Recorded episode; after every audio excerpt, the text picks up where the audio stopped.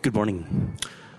Our scripture reading today is from Paul's letter to the Colossians, uh, chapter 3, 1 to 17. If you'd like to turn there, you can, or I'll just read it for you. Colossians 3, 1 to 17. Since then, you have been raised with Christ. Set your hearts on things above, where Christ is, seated at the right hand of God.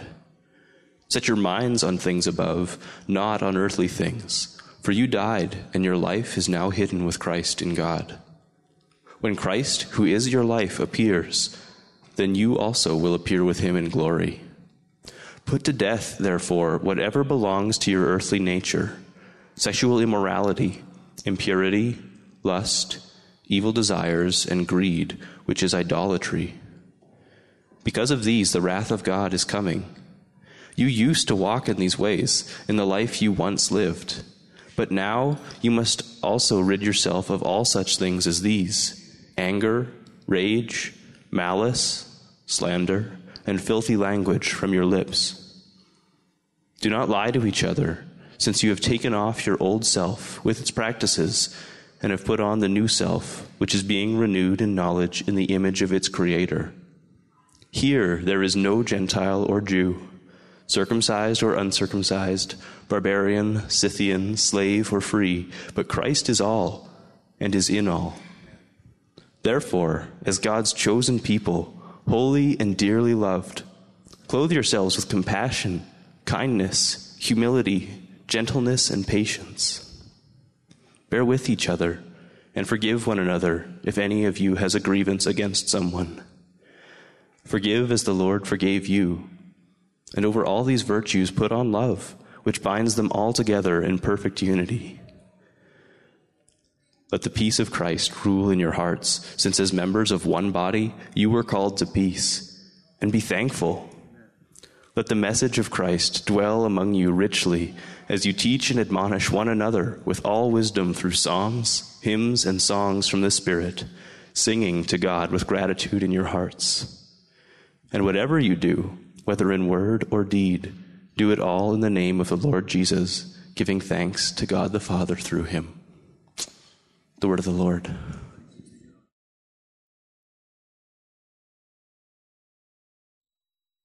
Thank you, Ryan. Good morning again. It is good to be with you, always good to be with you. And what a beautiful day it is, isn't it? Uh, just one. I think I was born to live in sunshine. And um, I feel like I want to work harder when it's sunny. Uh, I want to sing. Maybe not all gifts of sunshine is, is, is good for others, but certainly for me, um, I, I feel optimistic and excited. Um, there is often a distance between, a gap between what we believe and what we do. Such a gap uh, is a gap that God seeks to want to close in and through His church, not only in our lives, but through our lives in the world. And sometimes when you read the Bible and you read it idealistically, you may see that in many ways it proposes that as Christians we are capable of so much more, but when we examine our lives carefully, we see that there is a gap between. Um, uh, I think it's Richard Lovelace who, who, who, who, coined this term. He called it a sanctification gap. He's, you know, this idea that there is a distance between uh, who we are called to be and who we are in any given moment. And that this kind of gap is something that I believe uh, when we acknowledge it, when we see it, uh, when we recognize it, it is a gift of God to realize. That to be Christian is to hear very carefully that God is wanting us to come honestly before Him, to be able to see our lives as He sees it, and to recognize that there's opportunities for formation and growth. There's opportunities for us to close the gap between what He has invited us to become in many ways and who we are. But Christianity doesn't begin there. It doesn't begin by saying to you, Jonathan, that you're, you know, you got to work at it. In fact, uh, the letter to the Colossians begins uh, with the affirmation that through Christ, God has made us more than we can be in and of ourselves. The starting point for Christian faith is not that I'm going to work towards salvation, but that in fact salvation is given to me as a gift. And when it is given to me as a gift, I recognize that maybe only God can give me what I need to be who He wants me to be, and that the rest of my Christian life is really a response to His gift. And yet, as I share that with you this morning, as I consider the text before us, I think about the situation that the Colossian church found themselves in. Primarily a Gentile community, located in a Jewish city. We don't quite know what was going on behind the scenes, but when we study the letter carefully, we learn that Paul was trying to speak to a group of Christians that somehow were not quite getting along. Some suggest that there were those who were trying to influence Christians to kind of become more Jewish in their Christianity. In other words, even though as Gentiles they now too were included as those who follow Jesus Christ, the Jewish Christians amongst them said, you know, there's a, a level to this thing. You're in, but if you really want to be in, you'll also be circumcised. You're a part of us, but mm, not quite yet there. So you need to become a member. And so the apostle Paul responds to a church that has been influenced and in some ways a church that is starting to experience a little bit of division amongst itself. Now, when I speak on this, I often say to people, I say, you know, people are surprised sometimes when the church struggles within itself. Because I think there's this lens we put on that says, you know, because we're Christians, somehow everything just works out and we're just great. I love you, you love me. We're one big happy family. Yeah. When you study the New Testament, out of the 17 New Testament churches referenced, all of them had a problem of one form or another. All of them struggled with what it means to live this faith out. And though Christ has said, here's who you are, it seems that the church has struggled with what it means to live together in unity what it means to be the body of Christ. And so the Apostle Paul responds, and I'm not going to try to speak too long because I want us to participate together in the sacrament that reminds us we are one.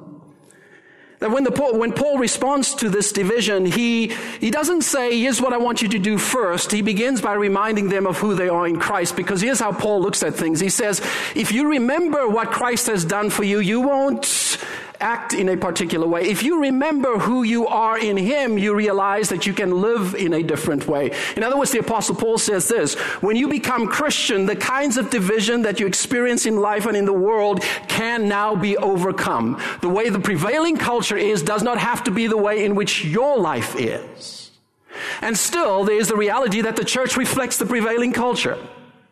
Even today, when we talk about prejudice and racial segregation, when we talk about uh, belittling or labeling, when we talk about excluding people, there seems to be a similarity in some faith communities between the prevailing culture and what is happening within it.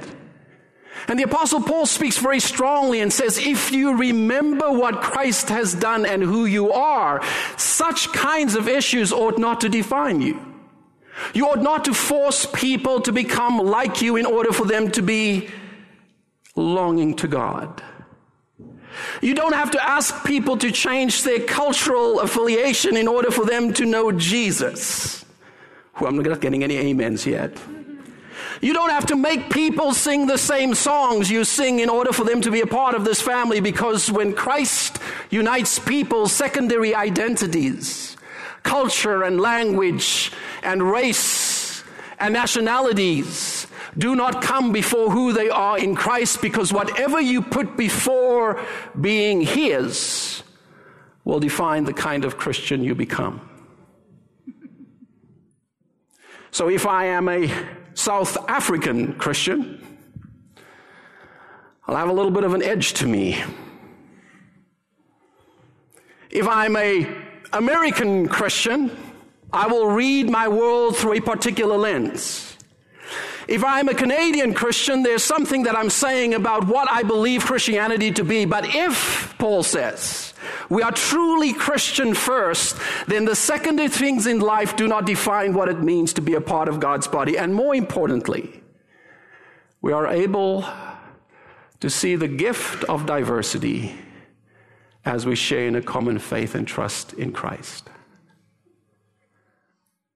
The problem, I think, that Paul identifies and that we struggle with today is that it is very hard to look beyond difference. It is very hard to not exclude. It is very hard to not judge people on the kinds of things that, according to the gospel itself, Jesus does not judge us on.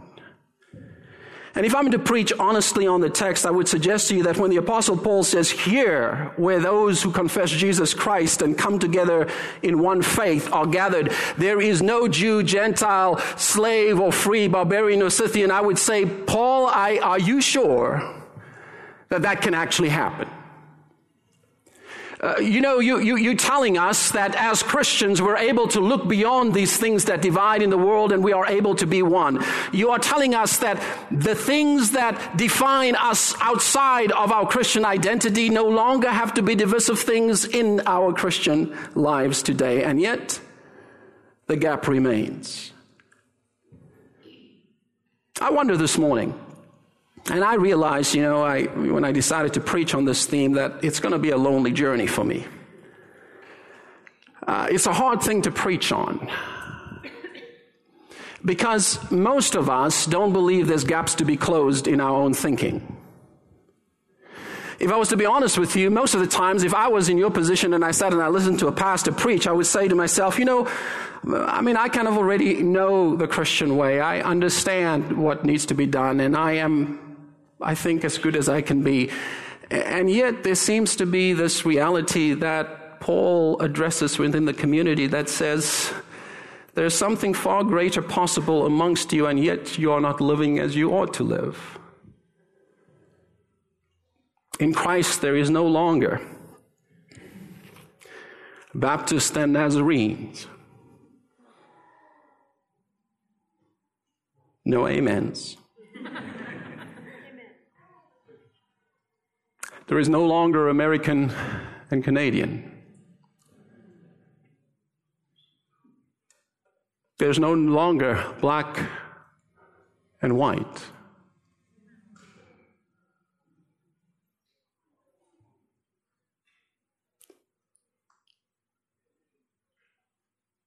I must be honest with you.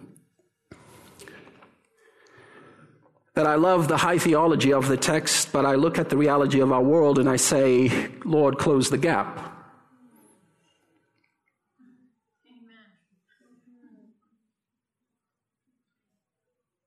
I say, God, tear down the walls. Help us to not only profess this on a Sunday, but to live this day to day.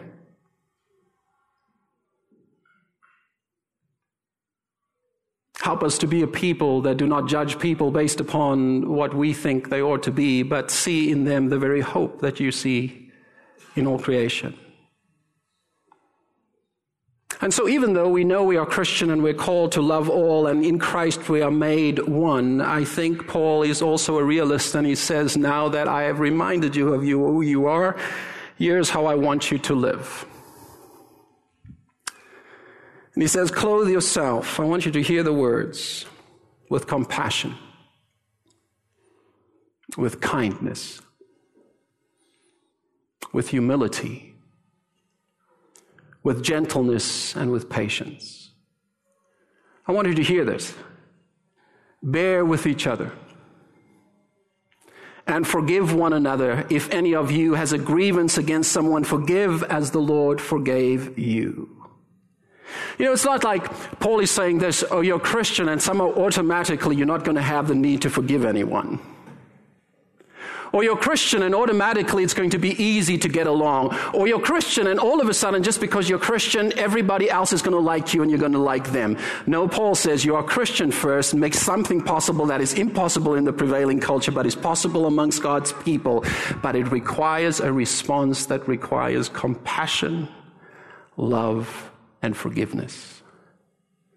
You see, I think that the church is called to demonstrate what is possible through Christ. And if here we cannot live that way, if amongst ourselves we cannot be that way, if you sit here and you're saying to, my, to me, Stu, do you really think that's a reality? I remember once preaching at a church, a little church out in the country, and I was preaching so strongly on love and God's call to love everyone, and a big burly man that scared me when he walked up to me afterwards said, Do you really think it's possible to love everybody? I said, um, if you were to ask me, I'm, I'm not sure I can say that conclusively, but Jesus seems to think so. He seems to think that it is possible for people from different walks of life to see in the other the very love that he has for them. He is the one who believes that when the church does the simple yet profoundly powerful things like compassion and kindness and humility and gentleness and patience, they can learn to live together irrespective of differences because they have a common Savior.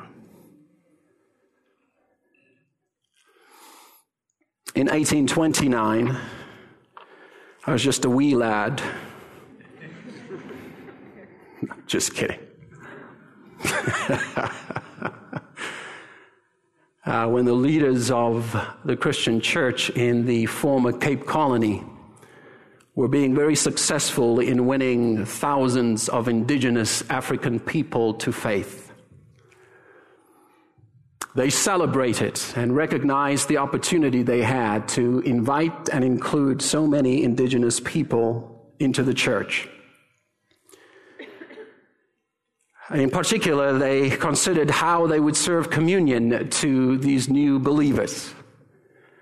The church believed that because they have confessed the Lord as Jesus Christ, that they were brothers and sisters now that the wall between colonialist and indigenous, according to their theological understanding, was to be torn down.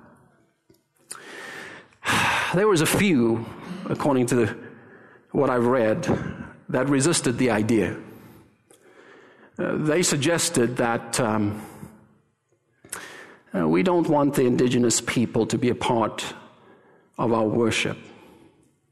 We, in fact, do not want them to receive communion with us because we still believe, even though, yes, Jesus makes us all one, somehow uh, doesn't apply here. And so I, as I was studying this and read this, I, I, read how that the church, even though despite its theological convictions that Christ has made everyone one, made a decision that the indigenous people would worship in a separate building and have their own table, excluded from the rest. To this day, historians believe that this was the seedbed of apartheid. The very table that is before us this morning, that invites everyone, irrespective of race, irrespective of socioeconomic status, irrespective of where they've come from, who bows their knee to the Lord Jesus Christ and recognizes there that through Christ he has made us his own children, became the very table that created division. You know, if we to reflect historically upon the opportunities the church has missed to show the world what is possible with Jesus, I think one of the places we have failed miserably is when we continue to gather apart from one another and not make room for one another under the lordship of Jesus Christ. I want to preach very firmly to you today. This is not because I'm South African and a little bit more tan than you. This is because I cannot read the Gospels and not hear the call of Christ for unity amidst diversity, for a common faith that brings people from all walks of life into the same place under the same confession, praising the same God, so that the world would know God enables what the world cannot do. Amen. Someone this morning said to me in our prayer time, it was Gary Henderson, I'll just out him. He said, You know, we as immigrants, and he pointed to me and him and, and, and to Louise, because we are immigrants. He's from the U.S. and he's from South Africa, and, and Louise is from Mexico. He says, You know, we kind of live in this in between space, you know, Stu. Like, you know, when I go back to California, sorry, Gary, I'll take you for coffee. Um, when I go back to, to, to, to California, I, uh, I, I feel like I'm home. you know, the sun and the culture and the people, I resonate. And, and he said, you know, sometimes we live in this kind of, this in-between place. And I, and I, I, I resonate, I understand that. But then I said to Gary, I said, you know what Paul is doing in the text? He's saying is, that when we become children of God through Christ, our home becomes wherever God's people gathers. And I have some pretty cool and different looking brothers and sisters because of it. You ask me, how can you be racist and be Christian? Well, it's quite possible if your race matters more than your Christianity.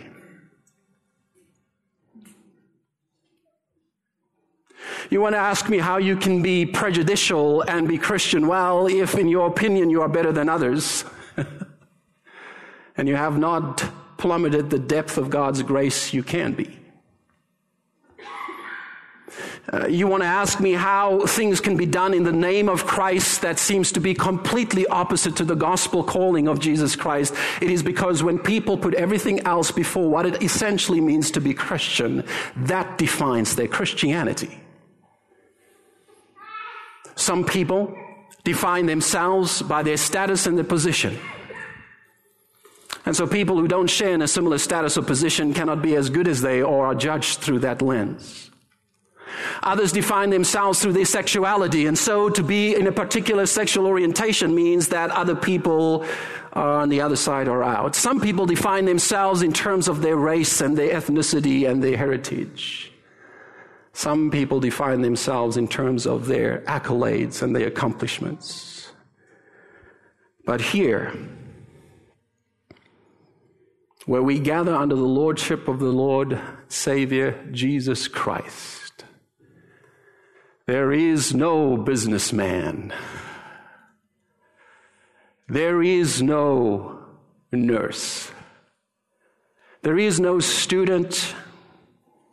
There is no successful. There is no poor. But Christ is all and is in all.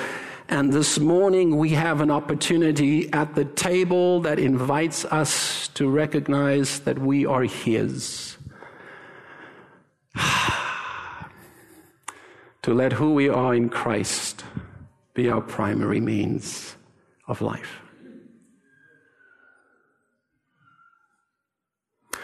You know, one of the things that I've realized is that exclusion or prejudice, wherever it is in our world and our life, it does not only affect those who are marginalized or in, not in positions of power, but it also affects those who marginalize.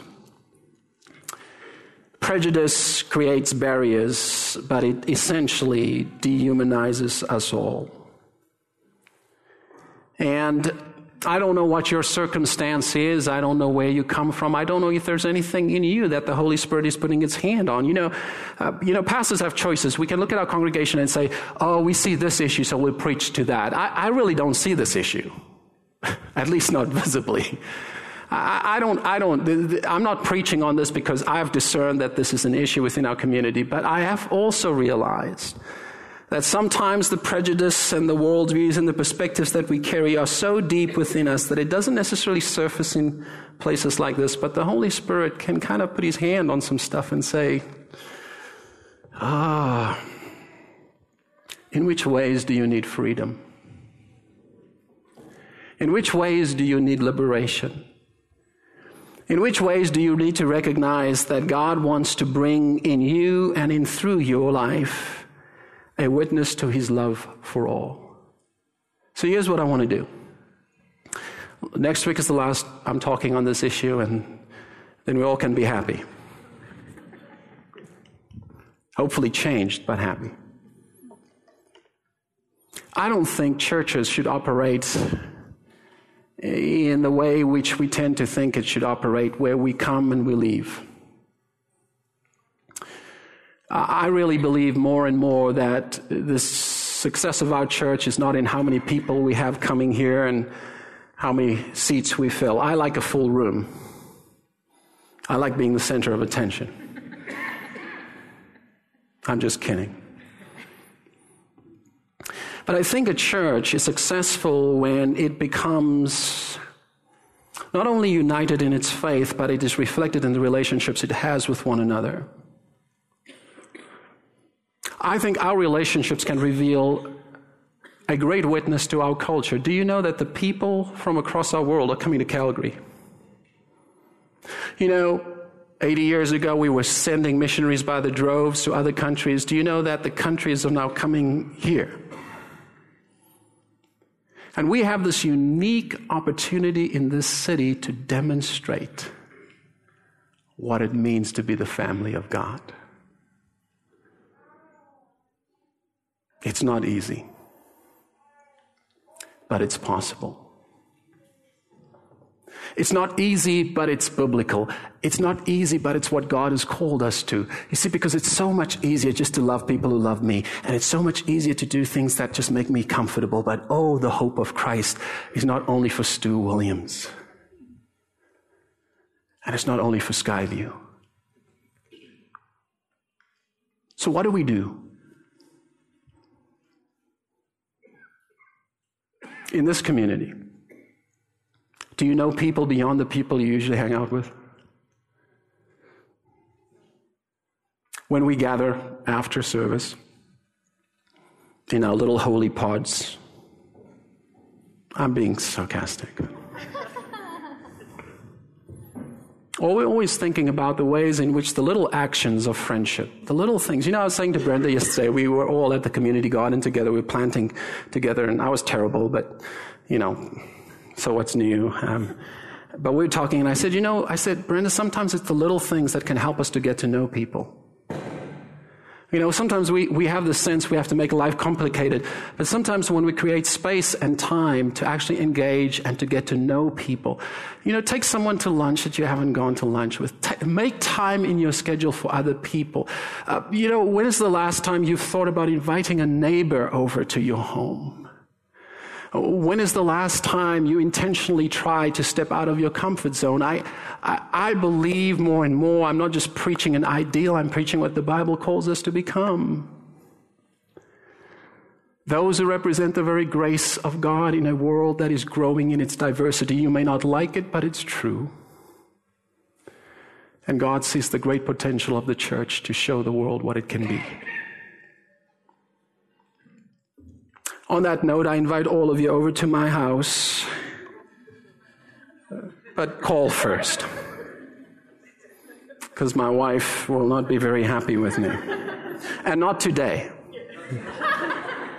Do you see my sarcasm?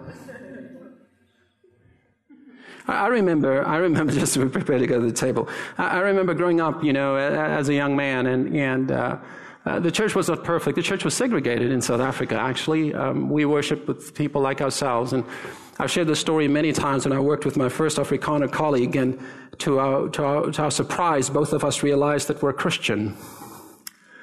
What a shock. You mean you love Jesus too? Mm hmm. The right Jesus.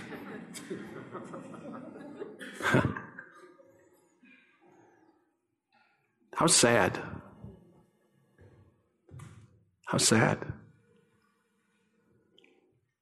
You know, in a culture that has lost and placed its value on so many other things, this sacrament, yes, it's just juice and crackers and, you know, and, and we have our children participate at the discretion of parents and, uh, you know, it's something we kind of may feel we just get through, can be such an incredible opportunity to recognize God has made us a part of a much bigger family than we often realize.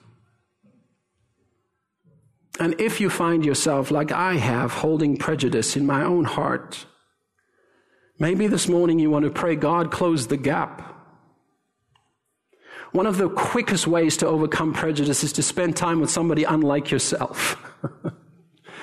And you will find that in God's creation, people are people are people are people are people that He loves.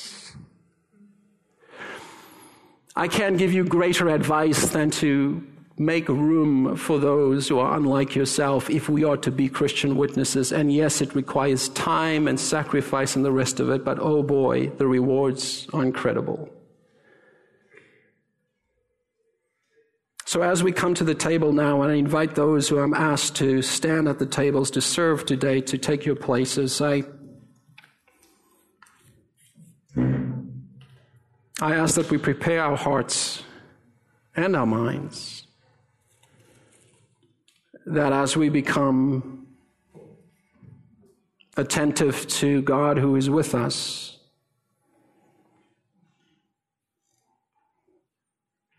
the one who through Christ makes us one. We will participate as his family.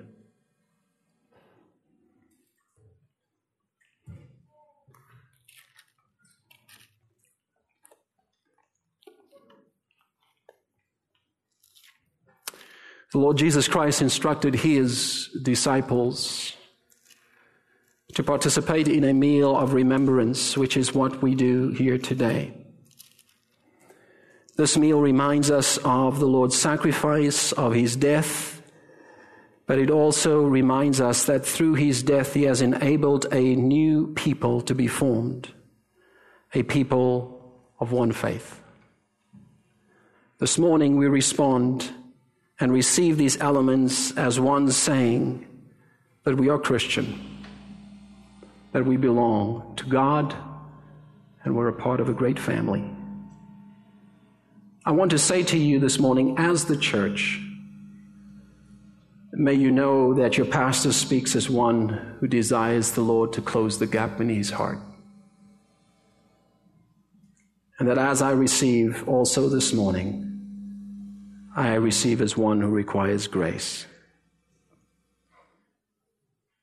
For I received from the Lord what I also passed on to you. The Lord Jesus, on the night he was betrayed, took bread, and when he had given thanks, he broke it and said, This is my body, which is for you. Do this in remembrance of me.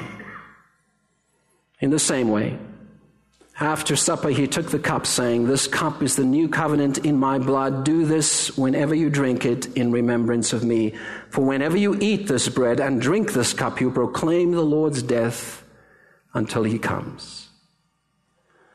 Father, this table is your table given to your church that we may eat and remember who we are in Christ.